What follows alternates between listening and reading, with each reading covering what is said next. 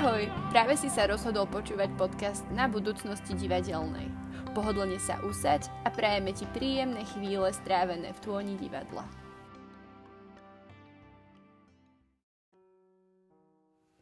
Ahojte, tu je Veronika.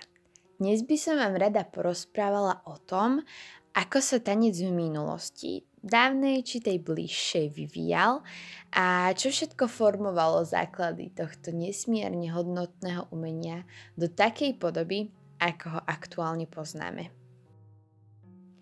Od prvých okamihov známych ľudských dejín tanec prevádzal starodávne rituály, duchovné zhromaždenia a všelijaké spoločenské udalosti ako prostriedok tránzu, duchovnej sily, rozkoše, prejavu, výkonu a interakcie sa tanec vlieval do našich srdc od najskorších okamihov našej existencie.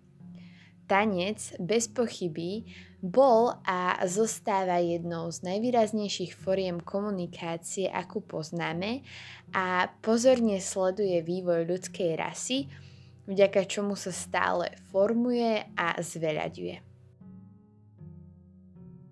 Najstarší dôkaz o existencii tanca pochádza z 10 tisíc až 9 tisíc rokov starých jaskinných malieb, ktoré sa našli v Indii a ktoré zobrazujú rôzne scény lovu, pôrodu, náboženských obrádov, pohrebov a hlavne spoločné pitie a pritom samotný tanec.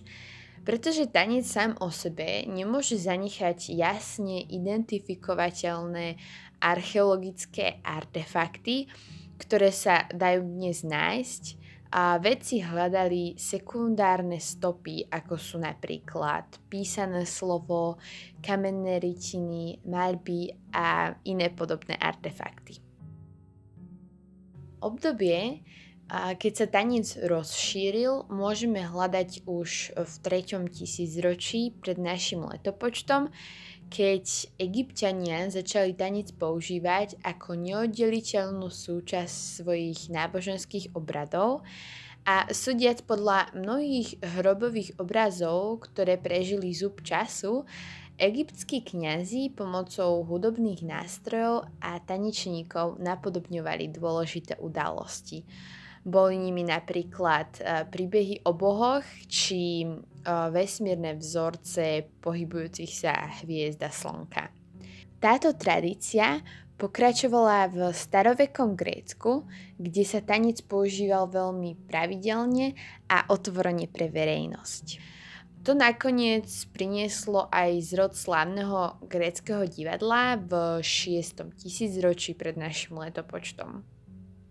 Starodávne obrazy z prvého tisícročia jasne hovoria o mnohých tanečných rituáloch v, re- v gréckej kultúre a predovšetkým o tom, ktorý sa konal pred začiatkom každej olympiády, teda predchodcu moderných olympijských hier.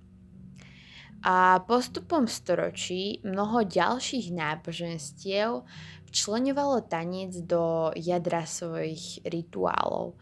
Niektoré z nich sú formované až dodnes. Samozrejme, nie všetky tance v tých dávnych dobách boli určené na náboženské účely. Obyčajní ľudia používali tanec na oslavu, zábavu či zvádzanie. 1400 rokov pred našim letopočtom egyptská malba zobrazovala skupinu sporo oblečených dievčat, ktoré za podpory niekoľkých hudobníkov tancovali pre bohatý mužský dav. Tento druh zábavy sa zdokonaloval až do stredoveku a do začiatku renesancie, keď sa balet stal neoddeliteľnou súčasťou zámožnej triedy.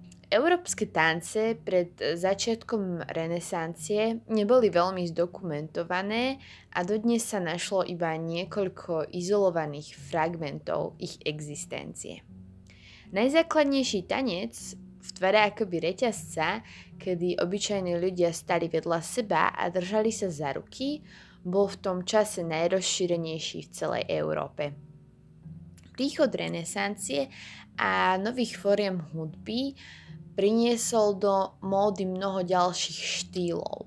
Renesančné tance zo Španielska, Francúzska a Talianska čoskoro prekonali barokové tance, ktoré sa stali veľmi populárnymi na francúzských a anglických dvoroch.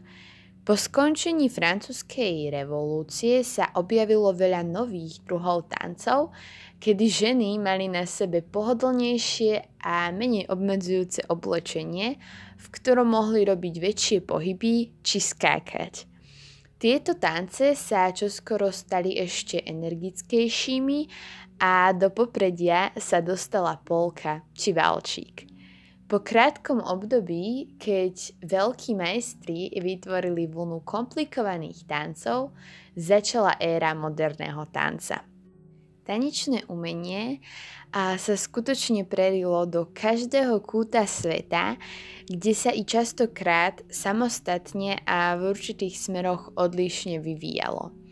Po prvých rokoch 20. storočia bolo vynajdených veľa moderných tancov ako foxtrot, tango, charleston, swing, postmodern, hip-hop, breakdance a mnohé ďalšie. Rozmach hudby sa okrem iného zaslúžil o to, že sa tieto tance stali celosvetovo známe a obľúbené. To bolo na dnes odo mňa všetko. Ja pevne dúfam, že ste sa dozvedeli niečo nové a zaujímavé o tanci a budem sa tešiť na vás pri ďalšom podcaste. Ahojte!